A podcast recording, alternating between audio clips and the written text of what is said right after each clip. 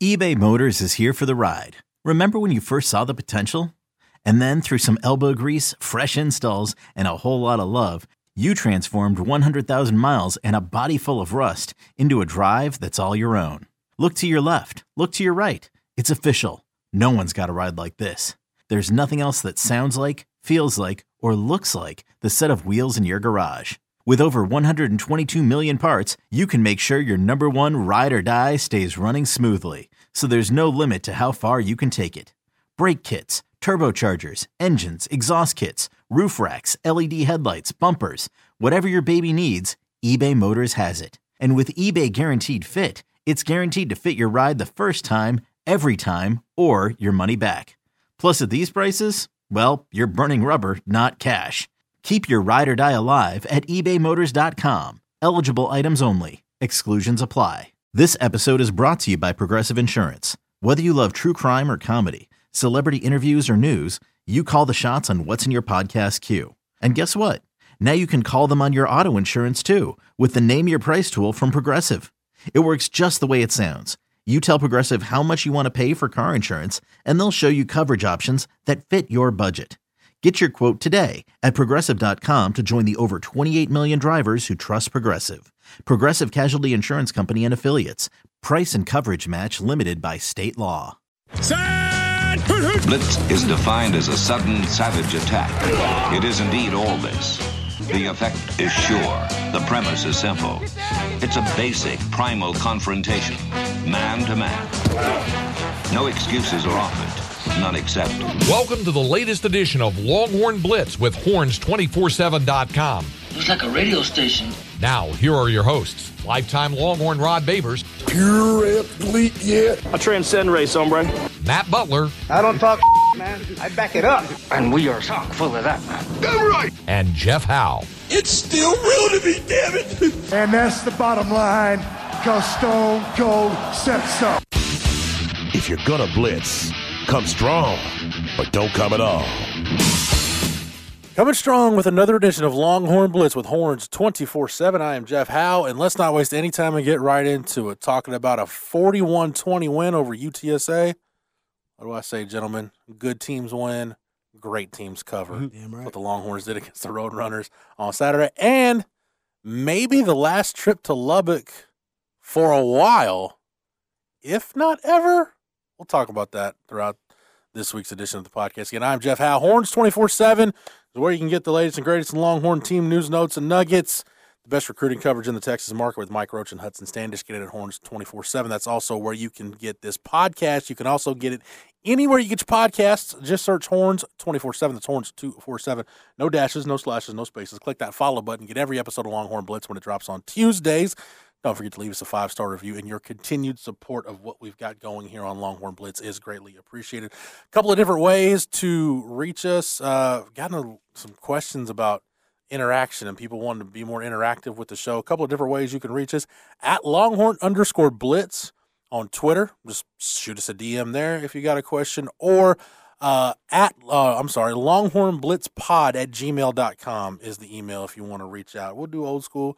Just email responses if that's how you want to reach us. But if you got a question or whatever, we do want to get better about that. That's one of my goals for this podcast for the next year, is making sure we're doing better on the interactive stuff. They can hit me up, too, Butler and Austin. Exactly, or at Rod Babers. Everybody always shouts out Rod on Twitter. So let me bring in the rest of the team formally. He is the master of the soundboard, the drop machine extraordinaire, our lead research analyst on Longhorn Blitz, and a daily fantasy guru. He is Matt Butler. How are you, sir? Doing pretty well, man, and you mentioning covering right there sort of put in my mind Texas now 3-0 against the spread. Mm-hmm. How about that, That's the area you want to be. That's right. Forget culture, all that other stuff. When you start covering, when you start beating Vegas and doing well there, that means you're getting somewhere as a program. Exceeding expectations. Mm-hmm. Absolutely. A man who he has high expectations placed upon him, and he never fails to meet them, regardless of what he's doing, including co-hosting Ball Don't Lie with Mike Harge each and every weekday on The Horn from 3 to 7. But for the purposes of this podcast, he is our lockdown corner here on Longhorn Blitz. Lifetime Longhorn, 2002 UT All-American, 2002 semifinalist for the Jim Thorpe Award, fourth-round draft choice of the New York Giants back in 2003, spent his NFL career with the Giants, Lions, Bears, Bucks, Broncos, and a year with the Hamilton Tiger Cats of the CFL. When he was done with football, he got himself back to Austin, Texas, and the 40 Acres, where he earned his degree. Whenever that C-ring comes back in, we will make sure he wears it proudly. Nevertheless, he is a card-carrying member of DBU, and when you get that All-American honor recognized by the NCAA, that makes you get one of those black cards. Number 21 in your program, number one in your hearts, Mr. Rod Babers. Appreciate the intro, brother, as always. And, by the way, last time Texas started 3-0 against the spread, 2008. Wow, been a while. Ah. Actually went 7-0 to start the season in 2008. A damn good team. I like where your mind is at today, Rod B.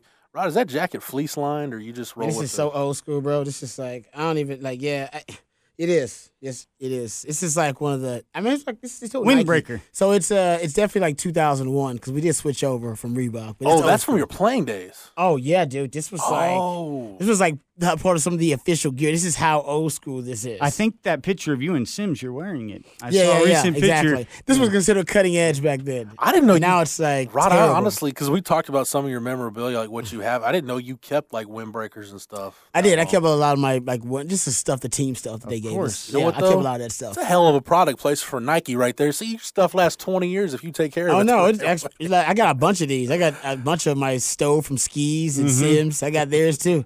Yeah, no, they used to give people tons of equipment. Yeah. I don't know if they're. That's a great point. I don't know if they're as gracious. They used to just give out that stuff when we first got with Nike, but things may have changed. And they want you guys wearing backwards. They want you wearing it all around campus. Exactly. They want you to be a walking endorsement, walking billboard. Exactly. What Texas is a walking billboard for at this point, gentlemen, I guess can be, man, this team can handle some adversity. They can persevere a little bit. This team does seem like they're cut from a different cloth than the 2021 squad. I'll just start with this. Guys, I don't know how y'all felt. I wasn't nervous, sweating, panicked, freaked out, anything when Texas got down 10 points for a couple of reasons. One, we've seen Texas have those kind of lapses coming off of a game where you have some measure of success and the inability to carry it over. And I kept saying all week, man, UTSA is a quality team, and you were going to get their best shot. They were going to keep punching for 60 minutes. It might be like Rocky Balboa in the first Rocky movie where they might lose the fight, but you'll be really glad when it's over. Yep. Jeff Traylor's team came out swinging, really aggressive with the onside kick and the double pass. And Texas didn't play well at the start either. Rod, I'm not done with my rewatch yet, but PFF had Texas down for 15 missed tackles. I counted 7 or 8 on that first UTSA drive. Yeah, I agree with you on that. And I think, Sark admitted that the team started slow. But once again, it's confirmation of the transformation of the team. Yeah. Last year, this team, essentially Kansas game kind of started out like that, right? Mm-hmm. And then Texas did not really respond. The offense did, but the entire team did not respond. And then, obviously, we know the result of that. But shout out to Kansas because they kind of propelled themselves now into a different stratosphere with that Texas win. They took that win and they spun it into something. I've been riding that to Applebee's endorsements to now to 3-0, whatever. But anyway, I digress. Les Miles is still yelling somewhere. See, I said he looks like Cam Newton. Yeah. Yeah, Jalen Daniels. Anyway, we'll get to that a little bit later on, I'm sure. But I like it. Just like I like the way the Quinn Ewers story started. I want to see them battle adversity. I'm with you. I'm not concerned. I mean, they're a better team than UTSA over 4 quarters. Mm-hmm. That should play out. The coaching staff would. I'm not worried about them getting upset by UTSA. But I did like the. I knew. Listen, and I love Casey Stutter. He always says football's a fight, right? Now, if it's a fight, you gotta expect to get hit. That's a fight. Mm-hmm. Now, if it's a beat down, you're just beating somebody up, then that's different. But if it's a fight, you're going to get hit. Yep. All right? I mean, boxers and fighters prepare to get hit and to get knocked down to get up. And for Texas, they got hit a couple of times. I love the onside kick. I love the double pass. I mean, they laid a couple of shots against that, a couple of haymakers on Texas, and Texas was wobbly. But I like the way they responded overall as a team. So, like I said, just like I saw Quinn Ewers battle adversity with his first couple of throws, the incompletion, then the interception here at Texas. And then I like the way he responded. I like the way this team responded, too. I wanted to see them battle adversity. Now they got, going against Tech, another form of adversity. They're going to play on the road at Tech, an opponent that really despises and hates your brand. And, as Sark said, embrace the hate. We'll see if they do that. So I love that every game you know, the adversity materializes in a different form. And Sark has tried to communicate to the guys, listen, that's football, guys. That's football. Football and life, same thing. All right? The adversity is coming. It's inevitable. It's going to happen to you every day in some form or fashion. Some of them will be really big forms of adversity. Some will seem overwhelming at the time. But what you need to do, all right, is get the right attitude and the right mindset, and even to the point where you not only embrace the situation and the adversity, but you know that overcoming it and conquering it will ultimately build up your and contribute to your great football character and to your football culture. Yeah. Like, that's the whole point of the football culture. And don't be afraid of the adversity. You know, be confident that you and your team and your skills and all that. That's what you have now at your disposal to overcome whatever those situations may be. And I think they're starting to understand that. Oh no, the adversity is coming. Oh no, we don't have to be shocked by it. We don't need to be scared of it. We don't need to let it be something that throws us into chaos. Mm-hmm. Actually be something that we embrace. And once we look at it, once we identify, okay, guys, this is the adversity coach was talking about. All right, let's go get it. Let's overcome it. What do we do? And the coach will give you the necessary tools. He'll give you the scheme. He'll give you the tactics. And then you go out there and execute it. And if you do it, you can overcome the adversity. And I love it. Like I said, I love that I'm seeing it in different ways. We saw it every week. We've seen a different form of it. Yep, and they've been a team that's responded to those challenges. Mm-hmm. And that's the type of thing that at times in the past – you hadn't seen, and that's what's good about this group is being able to get that and get, you know, like last week added a ton of confidence, but even just going in this week and being able to execute what you want, and also to remember that, like, you played UTSA, and UTSA coming into this game, say Bill Connelly had them as a top 60 team there, 59. They were sandwiched right between Missouri and Marshall, which beat Notre Dame. Like, that's a pretty respectable team, a team that coming into the week was the 24th best offense. After the game, the 23rd best offense. So you're talking a top 25 offense that you're able to really defensively shut down after the initial situation where you saw trailer, great game planning. You had a couple breaks go their way, a couple big plays be made, and Texas's defense, that's what I was most proud of was seeing, because I got a lot of confidence in the Texas offense in Sark, even without, say, Ewers at quarterback. The amount of skill guys, Texas is elite and should be able to just make big plays there. But the fact that the defense is playing with confidence and making plays and flip, like that pick six was a situation like we talked about where it's the luck, you know, it's preparation meeting opportunity. If you aren't hustling to the ball or aware, and then that ball's in front of you, you pick it off, and it flips the game. The game goes from being less than a touchdown to being, oh, well, now the crowd's crazy. It's a double-digit lead, and we have this momentum. We've scored this many unanswered, and that's sort of the type of it reminded me, honestly, this final score finishing 41-20 sort of reminded me of those early Mac years and Mac days where a team, you might be a little bit worried, but you always know they're going to persevere, and over time, over the 60 minutes, being Texas, you should be able to stretch out and win. And in years past, we haven't seen that. But this game, it sort of played out that exact same way. And by the end of it, you knew who the better team was clearly. What I think was interesting is, let's start with the offense and going with Hudson Card. And look, we know two things. One, Hudson Card wasn't 100% healthy going into this ball game, wasn't 100% in the ball game.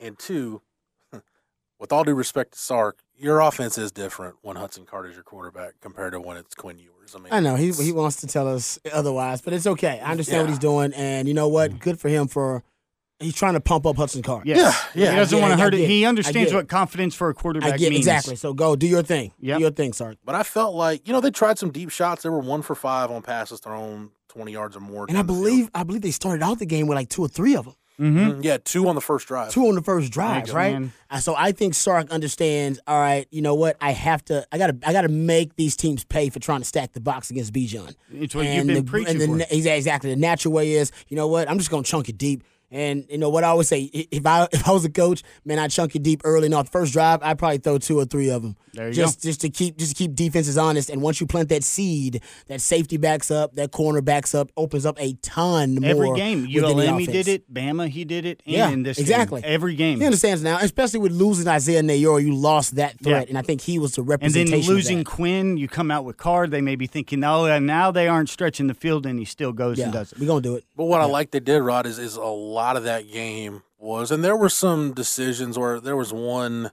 play, I can't remember what point in the game it was, but it might have been on the drive right before the end of the first half where Ja'Tavion Sanders actually gets loose down the seam, and if Hudson pulls the trigger when you think he probably should, it's a touchdown. Like, Ja'Tavion Sanders was wide open. He held onto the ball a little bit too long. What was the result of the play? I think it was either a throwaway or a scramble for minimum. I think it was a I think it ended up being a throwaway. I think I remember the play you're talking about. But what I like overall is you look at most of Hudson Card's throws, most of them were within 10 yards of the line of scrimmage, and according to Pro Football Focus, 8 for 9 on passes behind the line of scrimmage. So, and what do we talk about? What are the strengths of Hudson Card? One-read stuff, simple stuff, get the ball out of his hands quick. Not to say he can't process, but he's much more of an effective quarterback when he knows exactly where he's going with the football. He's 2.69 seconds this year, much better than last year. That's why I like the one-read stuff Jeff's talking about. That's why I like the go-go concepts with him too, where your mesh point manipulation, your cross-action in the backfield, it's an easy way, you know, the natural rub. It's an easy way to get it back open in the flat and just get it to Bijan or Roschon in space and just let them go work. That's exactly what they did with the two back sets a lot of the times, and with the misdirection in the backfield, kind of, you know, the split flow at times. I mean, I really did like what they did with Hudson, because I thought, and this is going to seem like a disrespectful term because quarterbacks don't like it, he's a game manager. He managed the game well. Right, and I think that Sark turned him into a game manager. People don't like that aspect of it, but that's what I think he liked about Hudson Card's game anyway. And I always said game manager isn't necessarily, you know, I think that it's really more of a stage in the development of a quarterback. I think every quarterback's got to learn how to manage a game. You're right. Before you become, you know, whatever you're gonna be, you got to learn how to manage a game. So I think it's part of it's part of the process of becoming an elite quarterback overall. And because it's an early stage of the quarterback development, people don't like to be called a game manager because they think of it as disrespectful and as a slight, meaning you have a really low ceiling as a quarterback. Yeah, like this is who you are. Yeah, but it's not. No, to be a game manager, I think it's just a skill you need to have. But quarterbacks think it's like a quarterback slur. But I'll say it about Hudson Card. He is an excellent game manager right now, and that's what the team needs, because you got enough talent around you with Bijan, Rojo, X-Man, Jay Witt, hell, man, and JT Sanders. Those guys can go help you. They can make plays. That's your core on offense. Yeah, those guys will make plays. Like Stetson and offensive line is playing decent enough. Yeah, those guys will make plays. You just can't. Don't screw it up right, by overreaching. Yeah, exactly. And I think they don't put Hudson Card in that position. Because if you're elite, once you get to that point of elite, you're blowing people out. You don't have to be in these close games, which you maybe have to manage the game and actually care about the situation. When the game's close, those valuable plays, those turnovers, stuff like that, they hurt you even more so. And that's why, like, when you explain the skill set or of our skill guys and how elite they are, it reminded me of what Stetson Bennett has only been a game manager his whole career. And then he's able to manage their way to a championship, and now he's playing quite elite level and actually making plays, and he has a skill set quite similar to Hudson Card, so you can sort of see that develop. He's past that stage. Exactly. Yeah. And I think take a guy like Stetson Bennett, I think he understands, you know what, of all the plays in the playbook, I don't have to do a whole lot, because if we can get the ball to Brock Bowers in space and let him work, that's the best thing I can do for this offense. Yeah, and I don't have a cannon like Ewers. Yeah, he doesn't have to go be, you know, Tom Brady or Aaron Rodgers. Yeah. You know, just do you. And I think, Rod, to your point about game manager, I think to me, another way to put that is if I'm a coach, if I'm a play caller like Sark, and I say my guy's a game manager, I'm just minimizing the number of times in a game where you're going to have to go make a play. Yep, being overburdened. Yeah. Yep, exactly. Yeah. And he's going to do that. There are times where he just got to go make a play. It's like Cooper Rush with the Cowboys. The second and 22. The second and 22 when he had to scramble. He did go make a play, too. And he went, exactly. Yep. So we've seen him do that. We've seen him do it against Alabama. Yep. So we know he can do it, but I'm with you. It's a great way of saying it. Minimize those opportunities, though. Yep. You don't want to have too many of those. Let's talk about the two-back stuff, Rod, because I asked Bijan and Roschon about it on Monday, and they both said, they're just scratching the surface of what they can do with the two-back stuff. Just the beginning of it. Bijan's like, I wish we would run more 30 personnel, because he said if you get all three of us out there, he's like, how's the defense going to stop that? That 30 is nasty. That 31 is nasty. And I just like the fact that, you know, Sark and Roschon didn't want to fully admit it, but he's like, that is some of Coach Marion stuff, what they were doing the other night. Yeah. Because if you watch the go-go offense or study Brennan Marion, I mean, it is some of the stuff they're doing. I just love the play Roschon scored. They ran the same play twice. Yeah, right before it, but changed the personnel. They changed the personnel. Do you know where I've seen that play more often than I would care to admit? I used to run that with Texas in the old EA Sports on the old NCAA video game, seriously, with Vince Young and the backs just like fake it at the mesh point, let the backs cross up, and then whichever one is open in the flat, you hope it's to the field side because he's got more space to work with, but whichever side of the field he's open on, just throw it to the open guy and let him go work. Yeah. You know, I will tell you right now, if they are truly incorporating the go-go offense, man, I would say right now we've seen probably 10% of what they could throw out there potentially. By the way, we're talking about in combination with Sark's offensive brilliance. Mm-hmm. So, Brennan, I'm just talking about the Brennan Marion go-go offense that I've studied. It's got a ton of strange, unorthodox formations and plays and play designs. That's kind of the one of kind of its signatures is that it's funky formations and funky play designs, and I think we're starting to see a little bit of it right now. And it is old school. It's a triple option run game. Yeah. So that's why it makes sense with Rojo and the Wildcat and the Rochecat, whatever you want to call it. It's a triple option run game, but a West Coast passing game, which is why Sark can now pass out of it and use a lot of passing concepts because they essentially at their foundation, they are the same passing game because the West Coast is the West Coast. You can marry them together. Yeah. It's very easy to do that. And on that touchdown run was cool just because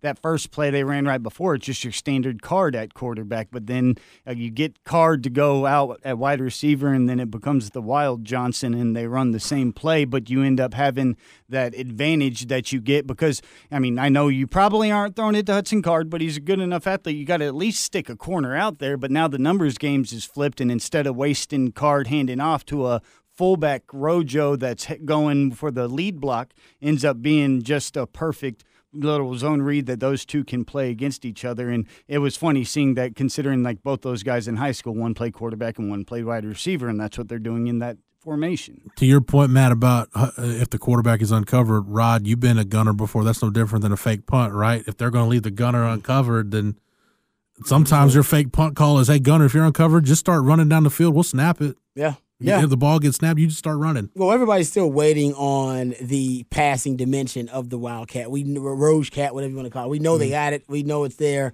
And at what point somebody's going to see it. We just don't know. I'm thinking Texas OU. I don't know what game you're going to break. I just wonder what game he's thinking about. Yeah. This is the perfect game for the Rochecat pass or whatever it's going to be. But you can start to see they're getting way more comfortable, you know, with the two multi-tailback sets. Because now they're doing 30 and 31. But what I love about it is, you know, it goes back to something I think you're starting to see more of at the NFL. I don't know if it's trickled down or trickling up.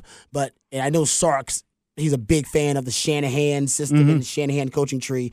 All those guys, they present these power packages, and then they pivot to these passing principles.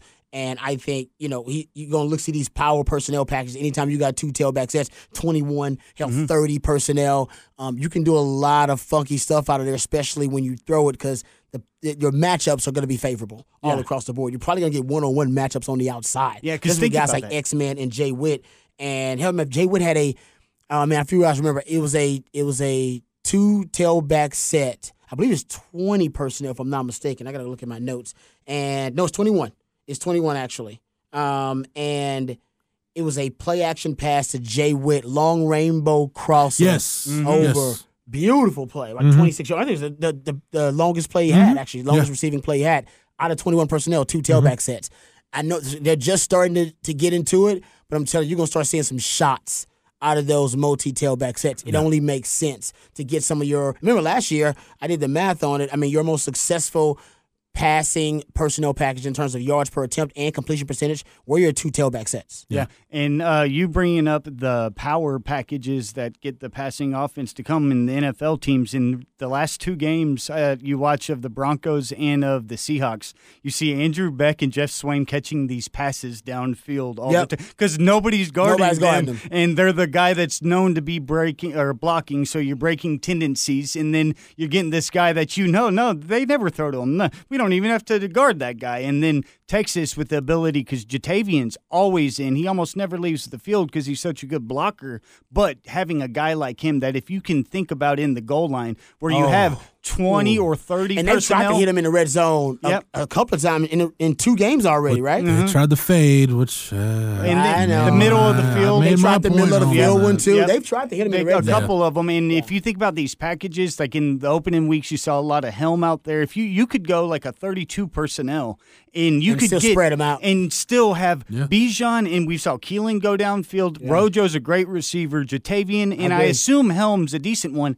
If you show that, and they're going to be bringing in power and bringing in a goal line package, spread set. Yep, it's amazing. Talk about shift. They will shift their pants. And that was the one against Bama whenever they had that like showed diamond, but then shifted back to like almost an inverted wishbone, and ended up being one of those runs. That I thought they were going to do something out of that play that same way, but that's just something that you can get so many great mismatches because you almost got to bring in a goal line defense when you see that personnel package there, and then you get Bijan against like a best case scenario for them, a linebacker or safety.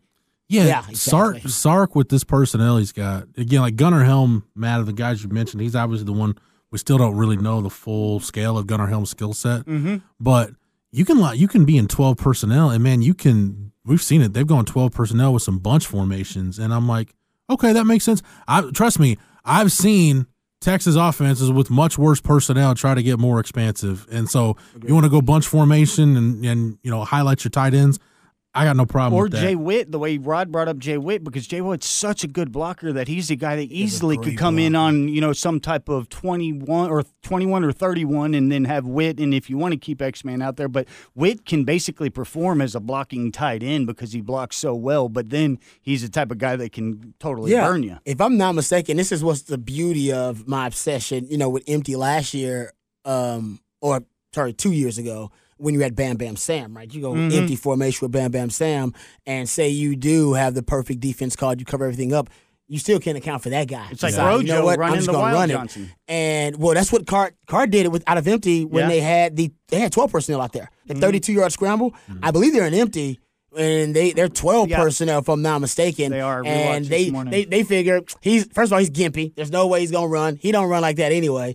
even though they don't know that he can run. Traylor shit. So Traylor knew that, but I think they thought he was gimpy, so we don't have to worry about him. Spread him out. Man, it was clear grass ahead. Yeah. There was nobody there to account for him. So I think even doing that every now and then, it'll always help you, because I think Texas could almost in some ways be indefensible with the amount of skill talent they have, but with the versatility they could deploy with it. Yeah, sure. You know what I mean? They can always put the defense in a position where they're wrong. That's where Ja'Tavion, if you look at the snap counts, Texas had 61 snaps. He was the skill guy on the field the most, 58, and that's because he's in block. I mean, he only ran 15 routes.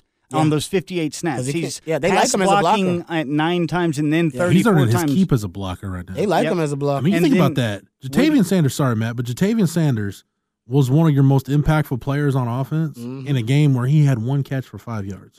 Yep. Great. And you had Whittington, the second most of all the skill guys. He was out there 52 because he's out there for his blocking ability. Whittington actually only ran 22 routes and stayed in pass blocking on 4 and run blocked on 26 plays, which is a ton. This got brought up on the flagship message board at Horns 24-7. And, Rod, I don't know if I'm out of pocket for answering it this way. Matt, you guys tell me. They asked, when's the last time we had a tight end like Ja'Tavion Sanders, and we meaning Texas? Never. Had a tight end like Ja'Tavion Sanders who could be effective as effective as a blocker and pose this kind of receiving threat. I'm like, legitimately, probably David Thomas. Because Jermichael Finley would even probably tell you, Jermichael Finley wasn't a great blocker. Well, and David Thomas wasn't this as a freshman, sophomore. You know, like it took time for D-Tom to develop. And like by senior, by 04-05, he was at this level. But like, honestly, young. Probably a healthy Blaine Irby might really be the last time, if you want to get technical about it, before he shredded his knee. Yeah. Before he shredded his knee in the rice game. But yeah, it probably was David Thomas in 04 and 05. I'm agree. Which is both that David Thomas, both Scaife run Texas. Yeah. No, and that was, I don't even know if Texas has had a better tight end group than when you had David Thomas and Bo Skees. Yeah, 04. Yeah. That 04 team. If you can, I mean, if you can develop this group you might be at least in contention, because you got JT Sanders for at least 2 more years. Ron, yeah. I never, and a lot of Texas people never got to see a healthy Bo Skees. No. Like, how what kind of weapon was a healthy Bo Skees? Oh no, when Skees first came, it was lining them up outside. Like yeah. They just straight up line them up. They'd go 2-by-3-by-1 formation, and they'd line them up over there and just run a fade to them. Yeah, he was a pitcher. He was a straight up freak. I remember when that was happening, and then as he kept getting hurt, became more of a traditional tight end. But when he first came here, dude, that dude was a certified freak. He might have been a 5-star tight end, if I'm not mistaken. I don't think you guys had star rankings at that point, but if y'all did, he would have been. He was all world, man. He really was. And he still ended up making the league after 3 knee surgeries. He played for a decade. After 3 knee surgeries. He got the franchise. Boski's got the franchise tag at one point. Man, that dude was cold. It's awesome. Yeah, he was limping. He was gimpy and limped up the whole entire NFL career. He still did it for 10 years. I've tried to quell my excitement about Ja'Tavion Sanders because whether it's been Durham Smythe or Ricky Seals-Jones or Devonair Clarington or DeAndre McNeil or just go down the list of guys that we potentially talked about this program recruiting or getting in the fold since we've been doing this podcast, Rod, the 5-tool tight end for us on Longhorn Blitz, the 5-tool tight end has been the unicorn. Endangered species. We hadn't found him yet. Man. Yeah, it's been a long time. I mean, it's as close as we've got to it. Yeah, the closest. And it took a 5-star prospect and who wanted to play offense. Most people said, "Hey man, I think he should play defense. He's a first round, second round prospect potentially playing defense." I thought that too until I saw him in person. It's like I want to play offense. His ball skills, his hands. There's no other way to describe his hands other than he's just a guy with, Rod, I don't know if this is like a simpleton explanation, but just strong hands. Like when the ball is in the air, like it is his. I think it's one-handed catches. Yep. He's got some strong hands. It's not him. It's more the tight end position, the value of it. We're talking about premium position. Yeah. Mm-hmm. So if he was a pass rusher, that's a premium position. You get paid a lot more. No doubt about it. NFL clubs and execs, they just prioritize that. They don't prioritize tight ends much. They think tight ends you go find as a project. I'll give me a guy that played basketball. I'll turn him into a great tight end. So that's what it's more about. It's more about the premium positional value. Yeah. And that's why you're like, man, I think you should go play defense. But if your heart's on the offense side of the ball, go play offense, man. That's where your passion is. If you love it, you're going to be better at it. And your head coach he's a play caller and an offensive mind. He's like, a 5-star prospect who's a raw athlete. Yeah, I'll take him. Sign me up. Offensive coach. He's on my side. You know, Charlie Strong maybe have been like, give him defense. Exactly. When you say heart's not in it, I'll never forget covering a Texas practice in 2004. It was the 2004 preseason camp. And Eric Foreman, who was going to be, I think, the starting Sam linebacker on that 2004 defense, and I was like, man, why is he working with the quarterbacks? And Mac had a post-practice. This is back when you could cover practice. Mac had a post-practice availability, and he said, Eric Foreman said he wanted to be a quarterback. We made it very clear you're going from a first-team position to a fourth-team position. But if that's where he wants to play, we're not going to stand in his way. We're going to let him be a quarterback.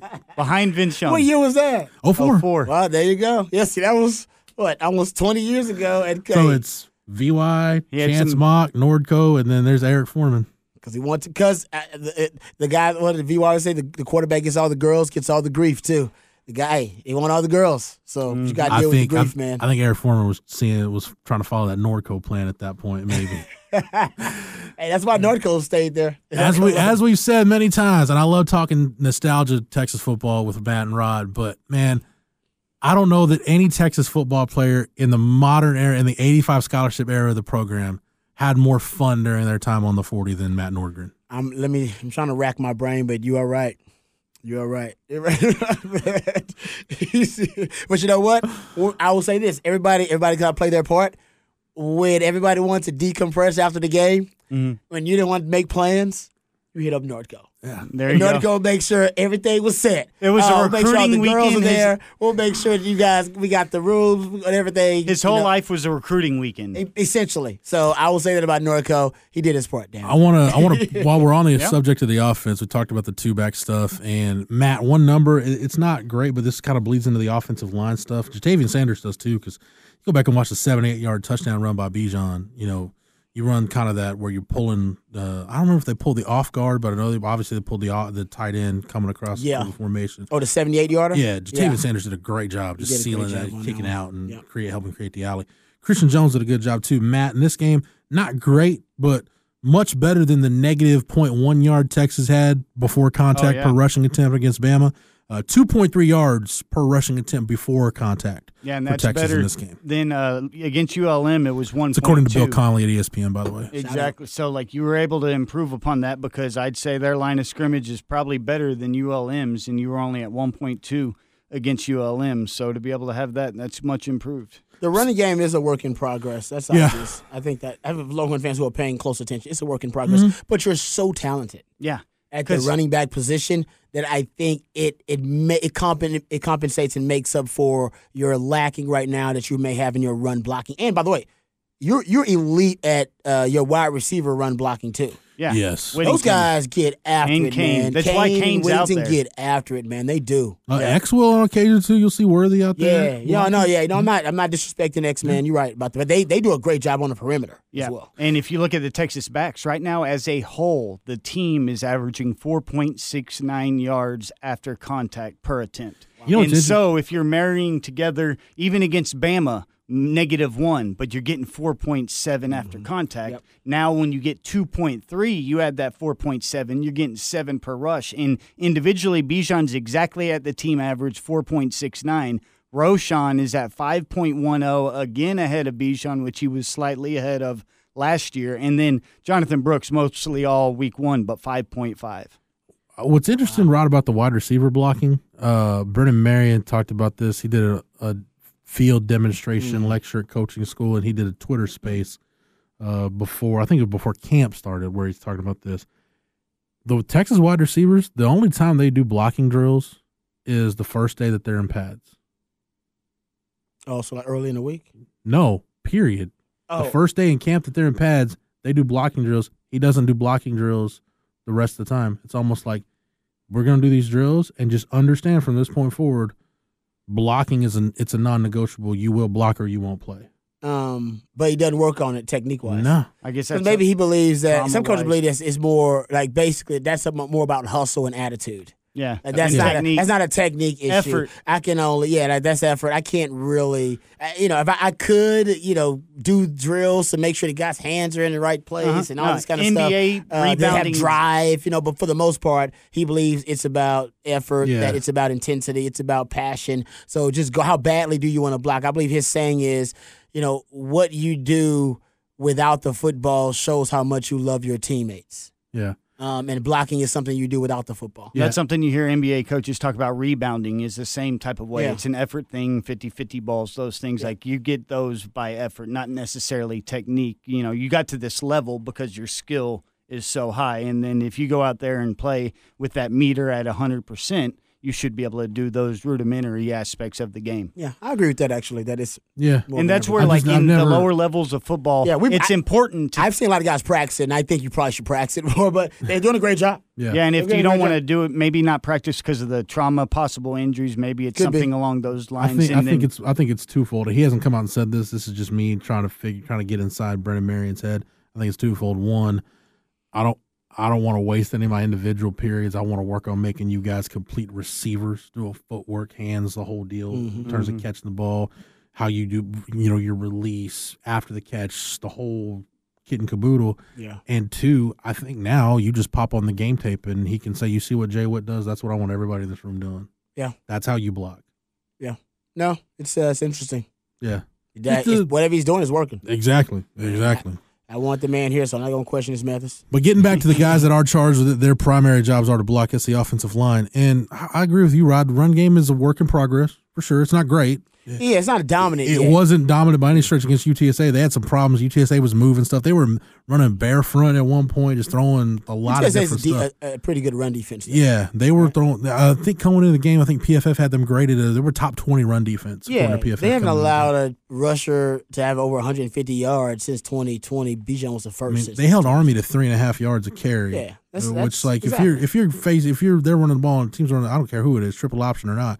Someone's running on you 54 times. They're only averaging 3.5 a pop. You're holding your own. You're doing pretty. You're doing I would say they were trying to get physical. I think that's why Sark told Bijan, "Hey man, I need you to run them over because they were actually setting the tone physically in the run game. Yeah. Yep. They were bringing the hammer on those tackles, and I think Sark got a little upset about that. Like, hey man, I want you. Matter of fact, I want you to deliver the blow. I'm tired of them delivering the blows to us. You go deliver the blow. Yeah, and this will be the Roschon Johnson appreciation part of this podcast. Roschon did that from the jump. Oh, that's Rojo's style. Mm-hmm. Rojo's style is that's his life. I think we talked about this. Like you've seen those guys, right? He runs angry.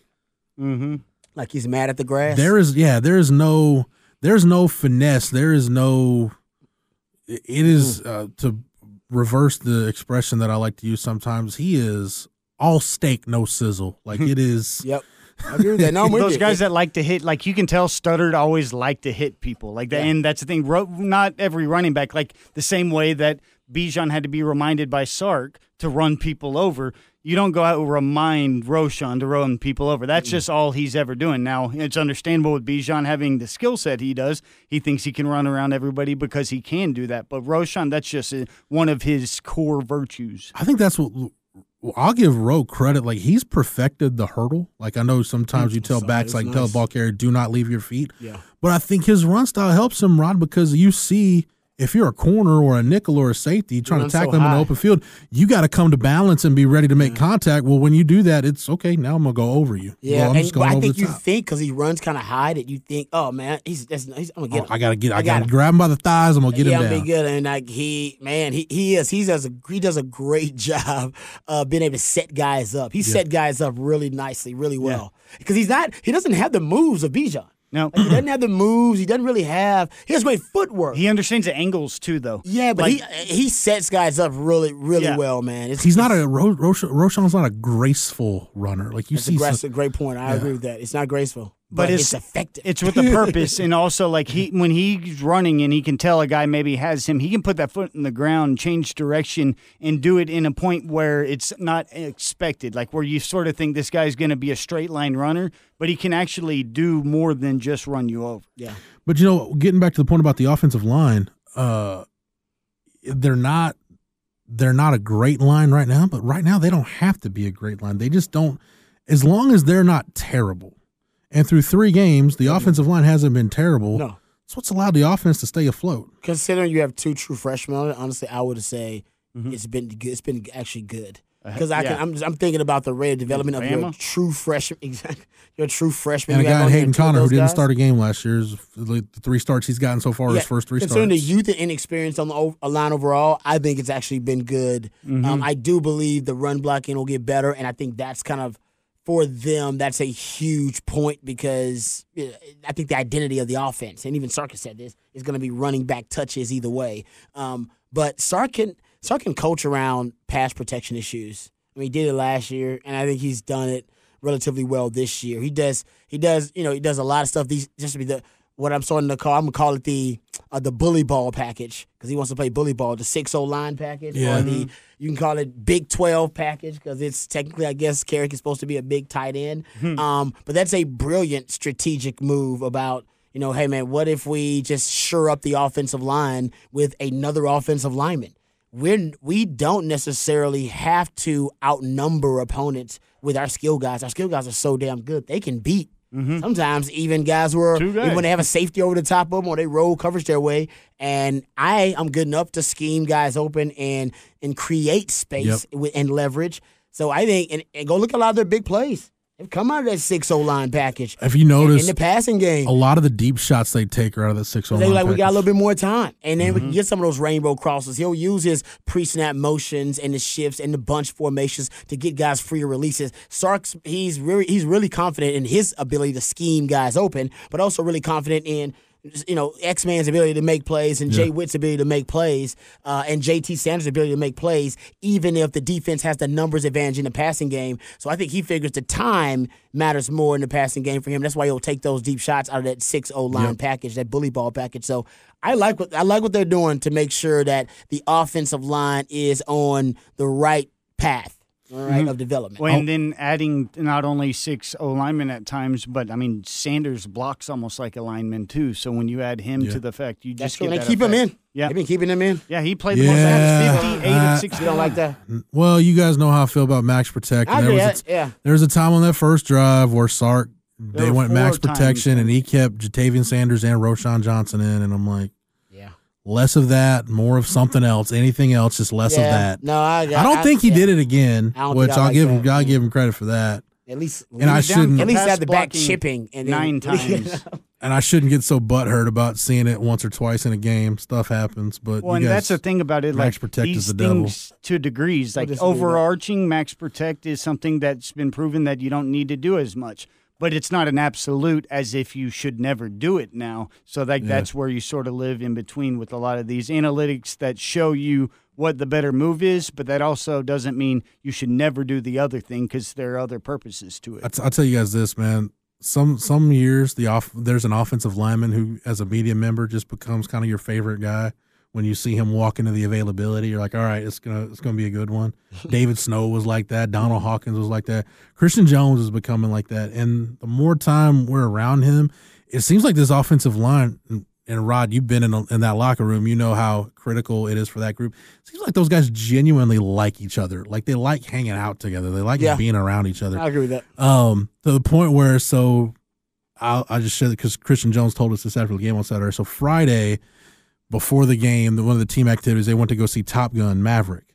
And I guess it's just being hopped up on call signs, but they're getting back on the bus, and Christian Jones says he's sitting down, and Hayden Connor walks by, and he goes, bro, we need code names on the O-line. Everybody needs a call sign. Oh, that is cool. Yeah. So they all five of the starters have call signs going left to right.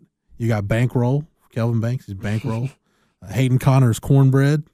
Okay, I know Bankroll. That's obvious. What's Cornbread? His dad. Hayden Connor's dad played ball at UNT, and that was his nickname in college. Okay, I like that. Okay, just want to know. Yeah, I like that. Jake Majors is short stack because he likes pancakes. Oh, okay. I thought maybe because he was a short offensive lineman. Cole Hudson either has the best one or the worst one. Cole Hudson is Sprinkles.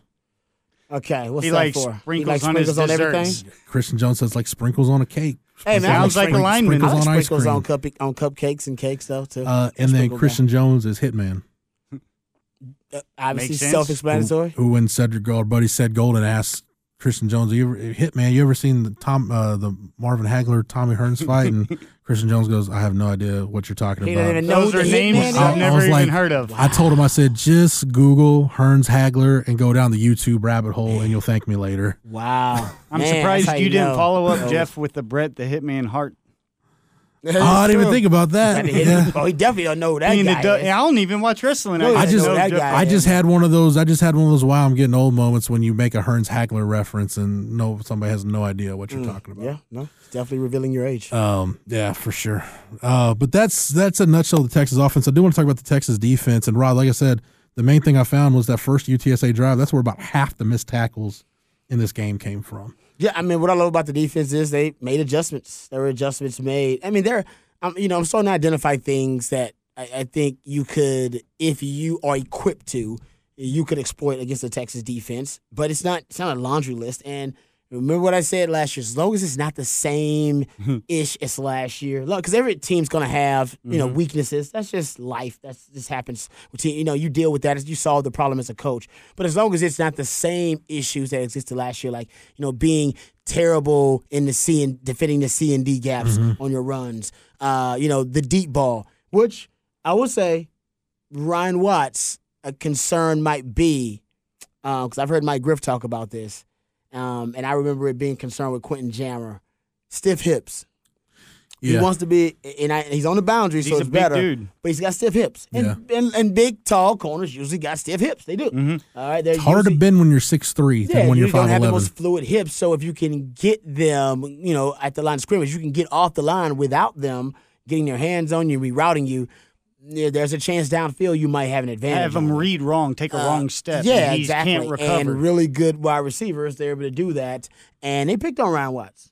Jeff Traylor basically said, you know what, we can pick on this guy. Yeah. And they picked on him. And I think the reason is because they look at is once he either wins or loses at the line of scrimmage, I think because of the lack of hip fluidity, sometimes he's at a disadvantage downfield. Yeah, that's a really good point. Yeah. And actually, I don't have my chart in front of me. I think he missed 2 tackles on that first drive. I know one for sure, and I think maybe 2 he missed on that first drive. Yeah. Zachary Franklin kind of got him off balance. I think he ran it like probably 5-6 yard out on a 3rd and 4. Just kind of got him off kilter a little bit. Yeah. But before I talk about the red zone, Or am I in my head? Because I'm working on a story on this for Horns 24/7 because I've got some quotes from guys on it. Am I in my head making too big of a deal out of PK being on the sideline, calling games from the sideline and not the press box? As far as that changing things, maybe streamlining things for guys. Why is that not a big deal? It's part of the adjustments they made. No, yeah, I'm saying I think it's a pretty significant deal. Yeah, I'm just wondering, am I overblown and am I overdoing it? I think it's a big deal. Okay. I really do. Okay, well, and every coach is so different, right? We talked about this with Tom Herman, right? Because Tom Herman, once he started calling plays, he was one of those guys that wanted to be up, right? Up in the box, calling the plays. Because that's how and that's what he was used to. And as a head coach, that would be highly unorthodox for you to be up there calling plays. Coaches do it from the sideline. Unless you're Hugh Freeze from the hospital bed. Yeah, exactly, right? But I think it's for coaches to break it down to the Tom Herman example, he was a Mensa meathead, right? Yep. There was a part of him that was Mensa. He was a really smart guy. And I think when he was in the box, right, calling plays, he could disconnect from the emotion of the sideline, and then he could just be the Mensa guy calling plays, right? Separated from the chaos. But on the sideline, you cannot separate yourself from the chaos. You are in it. Matter of fact, sometimes the emotion fuels your play calling. I've talked to people with Shano about it. It's like, no, sometimes I want it. All right, I want to know what my quarterback's seeing. I want to know instantly. And some coaches, they don't want that. They want their coaches to communicate what the players are saying to them in a way that is constructive for them, and they know the language and the terminology. But some coaches are like, no, hell no. I want to talk to my players. I want to know exactly what X-Man's seeing. I want to know exactly what the players are seeing. And I actually prefer that way, too. I think I'd probably want to be on the sideline if I was calling plays, but I love the view. Mm-hmm. Right, of the all-22, the coach's view. So you got to have you must have eyes you really trust up there that are able to communicate very quickly in that 30 to 45 seconds that you got to call a play and to get personnel in exactly what you need to hear and what you need to see. Don't tell me too much information because I ain't got time for that. Yeah. Tell me what I need to hear, what I need to see, which means you need to know the system and you need to know me as a play caller really well. So I believe they got Blake Gideon up there. Like, do you have two? Yeah, because you have almost like a radio producer. You only have two full time. Yes, exactly. Give me the information I need to hear. Yeah. Don't give me too much stuff. No, you only have two full time assistants in the booth: AJ Milley and Blake Gideon. That's it. One on offense, one on defense. The other eight coaches are all on the sideline. So those are your eyes up there. You got to really trust that guy. And you know what? Yep. For me, as a guy who was taught most of my football theory from Coach Dwayne Aquino, I know that Coach Gideon was also taught a lot of his by Coach Dwayne Aquino. But this is a guy who was a coach's son, guy that got extremely high football IQ. Hell, even as a freshman, he was coaching Earl Thomas on the field. Exactly, starting at DBU, started more games at DBU than any other player in DBU history. You know who else Blake Gideon learned a lot of football from? His pops. And Will Muschamp. And Will Muschamp. Exactly. Our spirit animal here on Longhorn Blitz. So I trust Blake Gideon's eyes. I do. I trust his eyes in terms of being able to see the game. So that's the whole thing about being on the sideline and being in the booth. It's different for everybody, man. Some players, some coaches don't like it to be that close to the players and that connected because that emotion screws up their play calling. Yeah. But some coaches are like, no, I want my play calling influenced by my team. They need to. I want them to know. Oh, y'all want to go for two? Let's go for two, damn it. Let's go. You know what I mean? Like some coaches don't like that. Yeah, it just depends. It's just interesting because I know PK met with Dan Quinn in the offseason, and Dan Quinn he's a guy that he calls it from the press box. Yeah, but Dan Quinn might be one of those guys that I can't. I'm too crazy. I have to remove myself from that chaos. I have to remove myself from that situation. Yeah. And be in a sanctuary up here where I can cuss and throw spit cups and whatnot and just be in my own little bubble here. Exactly. It just depends on who you are. Because Sark, obviously, that man's a head coach, but even when he was a play caller, I believe he was a sideline play caller. He was a field guy, he said. Yeah, so it just depends. Everybody's different. There are times when it's different. Like I know that Lane Kiffin's on the sideline now, but back in the USC days, he was up at the top. Was that okay? Eyes that you trust with him because Sark was on the field and they're best friends, so like that thing makes sense. But I think, Rob, that goes back to the PK thing. I think it goes back to better edge play because I asked Ovia Gofu about it on Monday, and I said, "What's for you?" Because he's your position coach. So what's the biggest benefit? He said the face-to-face interaction after series. He said no question, that's better. Yep. And that's big. And that's the thing you're saying with Shanahan. Yeah. No, I just think I wonder. Last season, why that wasn't kind of suggested earlier. Yeah.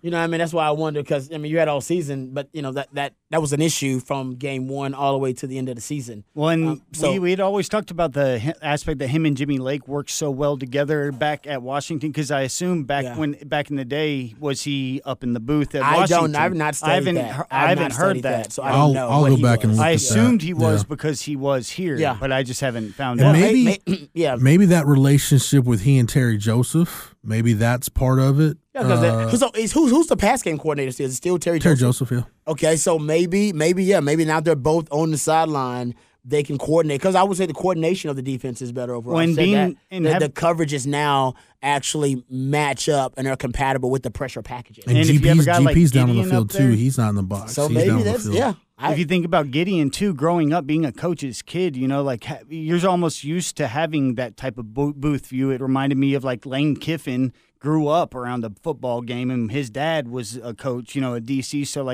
if you're a coach's kid, you probably have been in a press box a time or two and are used to watching those situations. So, maybe for Gideon, it's not as much of a transition as it would be for other people or former player that doesn't have that's only been on the field. Yeah, but the adjustments are better, and that's all about communication, about what the players are seeing on the field and the adjustments to the scheme that the coaches are making. So I think now that is now that's more of a fluid communication. I remember when hearing about that the Cowboys with Dak Prescott, when he would come off the field, he would tell Kellen Moore what was going on in the field, and Kellen Moore would deliver the information to the OC at the time. I forget his name. Was it Scott Linehan? Linehan, yes. And then I was like, that is so weird. Yeah. If I was in 07, I want to talk to my damn quarterback. Get on this damn phone, tell me what's going on. And he would he wanted to talk to, but it was just his preference.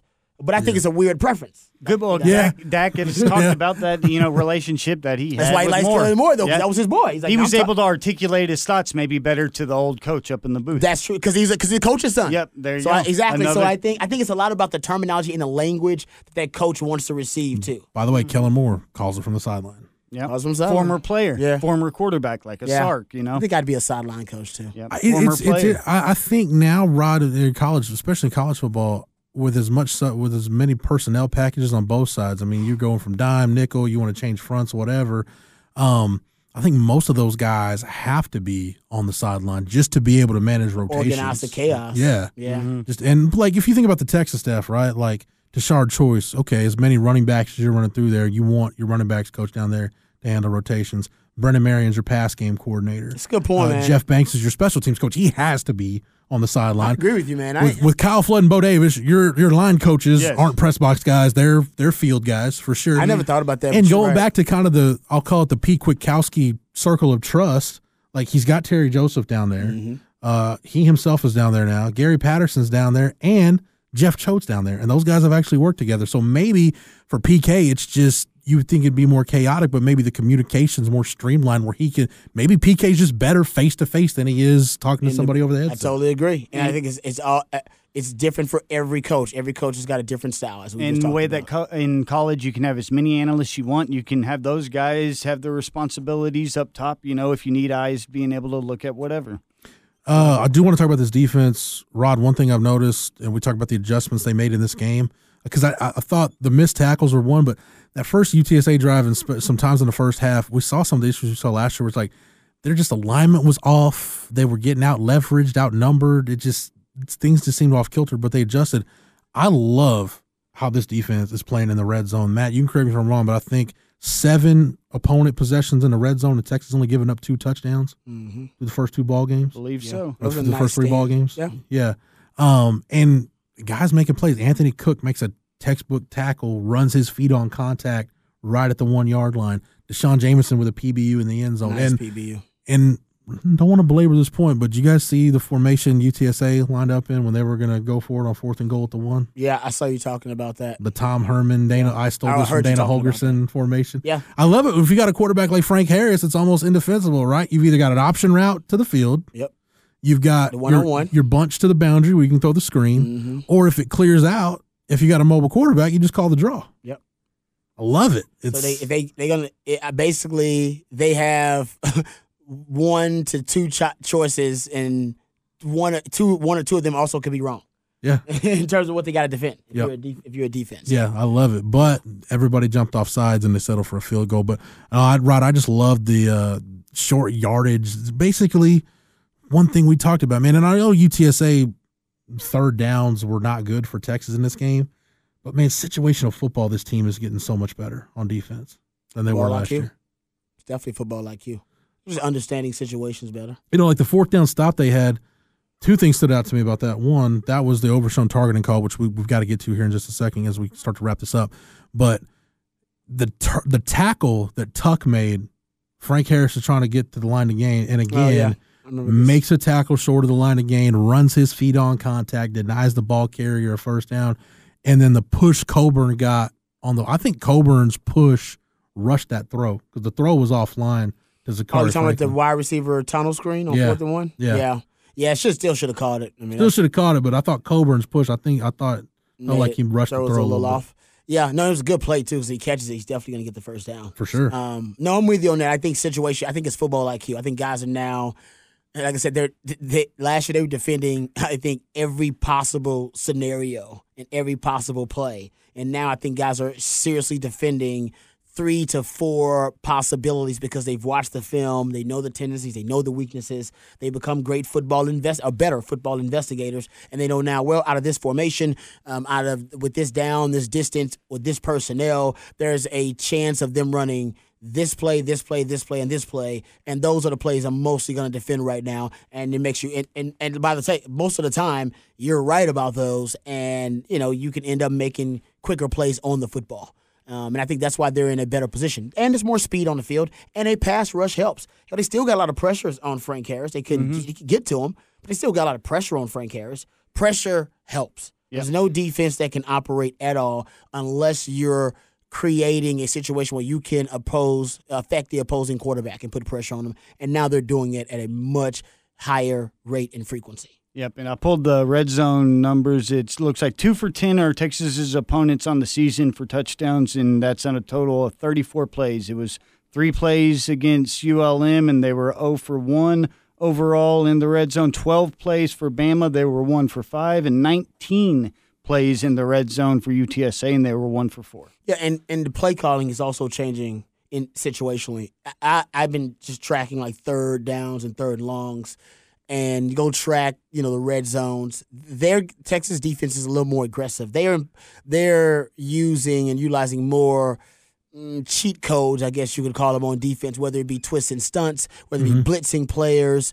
And obviously they play a lot of bump and run, but sometimes you'll see them play both corners, playing bump and run if they can, if the formation allows them to. They're being more aggressive. I think that's Gary Patterson's influence mostly, that, hey, man, situationally, when you get in the red zone, when you get in third down, when you get in third and long, you got to tee it up. I mean, that is no time for you to go, all right, we're going to go vanilla here. We're going to play base here. We're going to just play shell here. Like, no. That is not the time. That is the time you gotta throw all of it at them, and you got to get more aggressive and more creative and more exotic. And I'm seeing tendencies like that on certain situations. Yeah. Certain situations. One thing I've noticed, too, a lot less blitzing of the safeties this year. Your DB blitzes are coming from your corners and nickels. Yep. And they like to blitz them linebackers. Yeah, you're letting your safeties hang back. Yep, they are. Yeah. I agree with you on that too. I've noticed that, no question. I don't know if it's an automatic thing based on formation and scheme that week or whatever. We'll see, because it's going to evolve. It's going to have to evolve this week, because you're going to face a passing game this week that you haven't. Even though it would be different if Tyler Shuck was in there, but Donovan Smith and running that Zach Kitley offense, it's a little bit of a different animal. Yeah. But let's get to the overshown targeting call.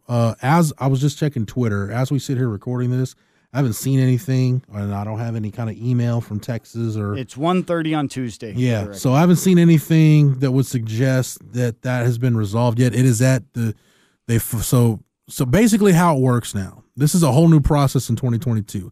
If you're called for targeting in the second half, which carries a first half suspension for the following game, which I think is an idiotic rule to begin with, you can appeal that suspension. You can appeal the targeting call. So Texas files it with the conference.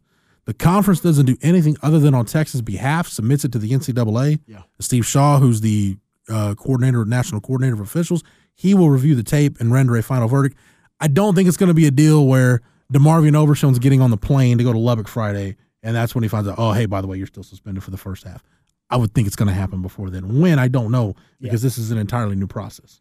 Yeah, it is. I mean, and the initial, like, targeting call, right? Because it was two, because basically there's a ref in the passer, right? Yeah. A part of this, and then the targeting is the helmet. Right? Yeah. Are we talking? No, there was no roughing the passer. There was no roughing. No, they didn't call it. They just didn't call targeting initially. Because only the helmet hit the helmet. The booth initiated the targeting review. Because otherwise, it was a good play. It was a huge stop. You think about the safety in the Alabama game. That was one where they initially called roughing the passer with targeting. Okay. Yeah. All right. It's weird to me. I don't know because I watched the play a ton, and I don't think I saw it targeting. I would say if it was a rough in the passer, I think you could maybe throw that out there potentially if you wanted, because now there's a new rule about protecting the quarterback as a defenseless player. And that's what this technicality was. Yes, and I was thinking like, oh, I could see that, all right, but not the targeting call. So hopefully the NCAA, which they are reviewing it, right? Not the Big 12. Right. And that's hopefully where they'll see something different. Yeah, that'd be big. Yeah, I don't want the Big 12 ruling on anything at this point against Texas. But if you're looking at the overall, just the technicalities of the rule, because a helmet did hit a helmet. The thing was the idea of targeting with the crown. That didn't happen. Overshone's head was up. He didn't lead with the head. He was actually going in for a tackle against a dual-threat quarterback. That literally changed his point. It changed the launching point. He went to go evade Overshone because he doesn't see Overshone. Overshone flashes through the line out of nowhere, and at that second, Frank Harris just reacts to try to not get tackled, and he moves down a couple inches, and that little bit of movement down made the middle of his helmet be where the chin of Overshone was toward that. That's where helmet-to-helmet contact happened, but if you're looking at technically the way the rule writes, if it's just targeting and not defenseless, it shouldn't be targeting, but I don't know if they incorporate that new defenseless aspect into targeting. That is, technically it does fall under the rule. I just think it's an idiotic rule. Agreed. You've got to rewrite that thing to give officials the flexibility to legislate intent on targeting. You've got to give game officials that. Like, you got to. There's too much gray area in it. Actually, there's not enough gray area in it. You've got to be able to legislate intent. I'm with you, Rod. If you wanna say that's roughing the passer, that's what I said. You can say that. To me, that's one of those rules. Then he had the ball. He sacked him. He didn't even. But I mean, you get a thing where a guy's trying to knock a pass on or a follow through, and his hand accidentally hits the quarterback's head. That's called roughing the passer. Yeah, I was thinking you can almost say anything's roughing the passer. Yeah, if you want to give him 15 yards, whatever. I think that's dumb, but whatever you want to do. But that's not a play that should get a kid ejected from a game and suspended for the first half of the next game. It was a great play.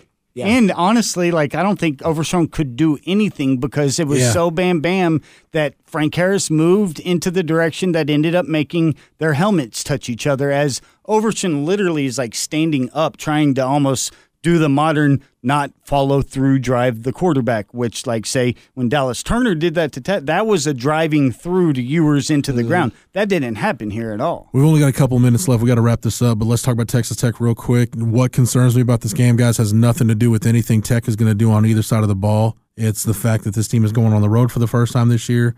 They were not very good on the road last year, and Sark's record as a head coach on the road is 13-26. That stuff concerns me infinitely more than anything Texas Tech gonna bring to the table.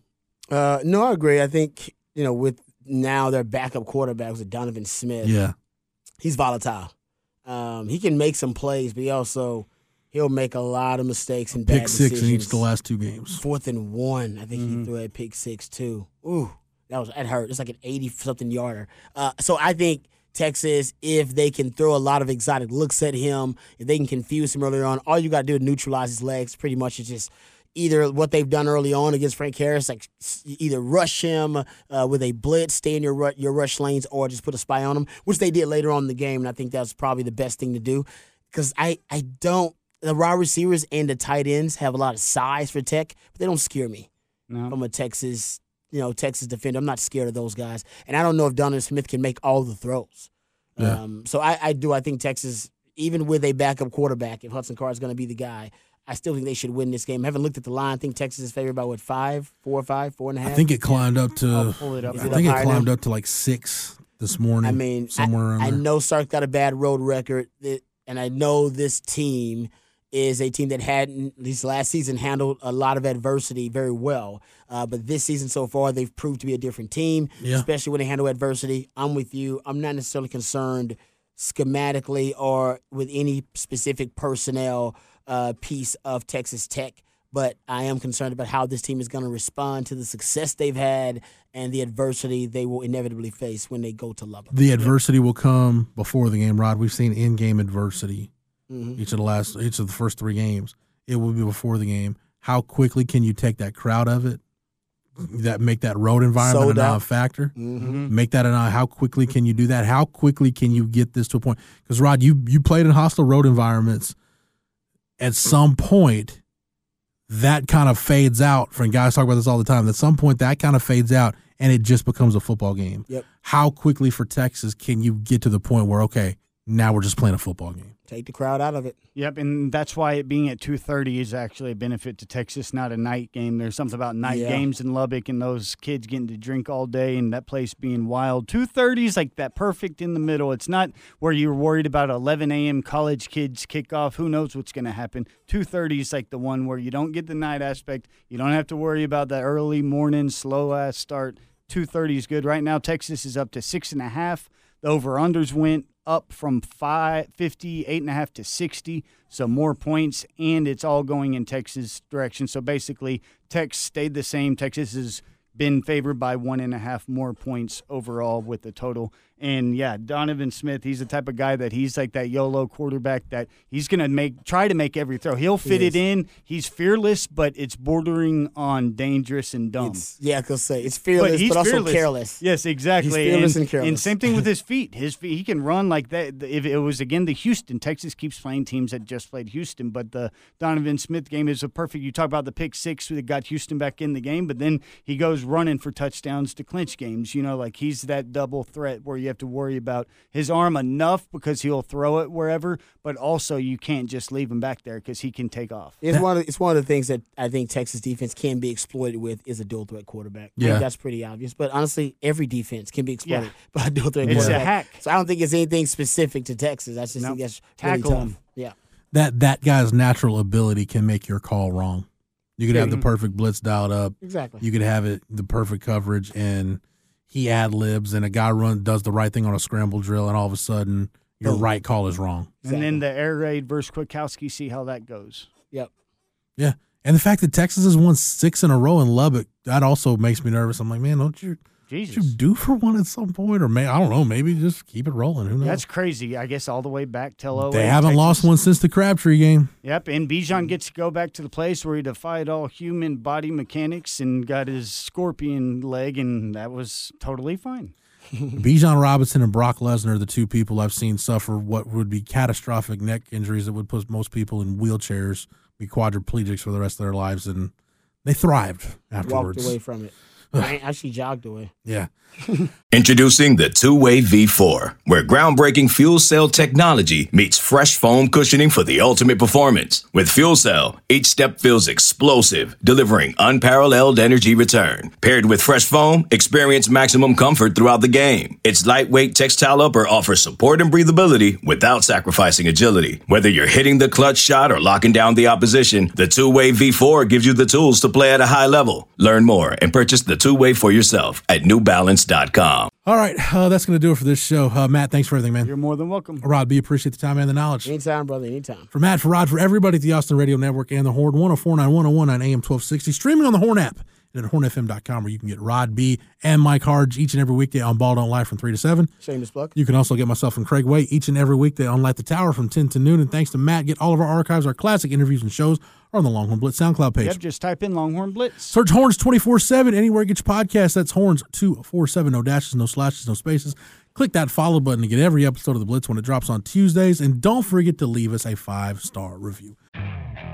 Okay, picture this. It's Friday afternoon when a thought hits you. I can spend another weekend doing the same old whatever, or I can hop into my all-new Hyundai Santa Fe and hit the road. With available H-Track all-wheel drive and 3-row seating, my whole family can head deep into the wild. Conquer the weekend in the all-new Hyundai Santa Fe. Visit HyundaiUSA.com or call 562-314-4603 for more details. Hyundai, there's joy in every journey. For the Horn family, for the Horns 24-7 family, I'm Jeff Howe. Thank you so much for downloading and listening, and we will catch you again on the next episode. You've been listening to Longhorn Blitz with Horns247.com. Remember, for the latest Longhorn news 24-7, visit Horns247.com. Hello, everyone. It's Michael Richards here. You might have seen me on CBS working on their Champions League coverage over the last couple of years. I wanted to tell you about an exciting new podcast that I've been working on. It's called The Rest is Football. It's me, alongside Gary Lineker and Alan Shearer, two absolute legends of the game. The show combines topical debate from the world of soccer along with outrageous tales from our careers. And I mean, outrageous. Just search The Rest is Football wherever you get your podcasts. All the best from Big Meats.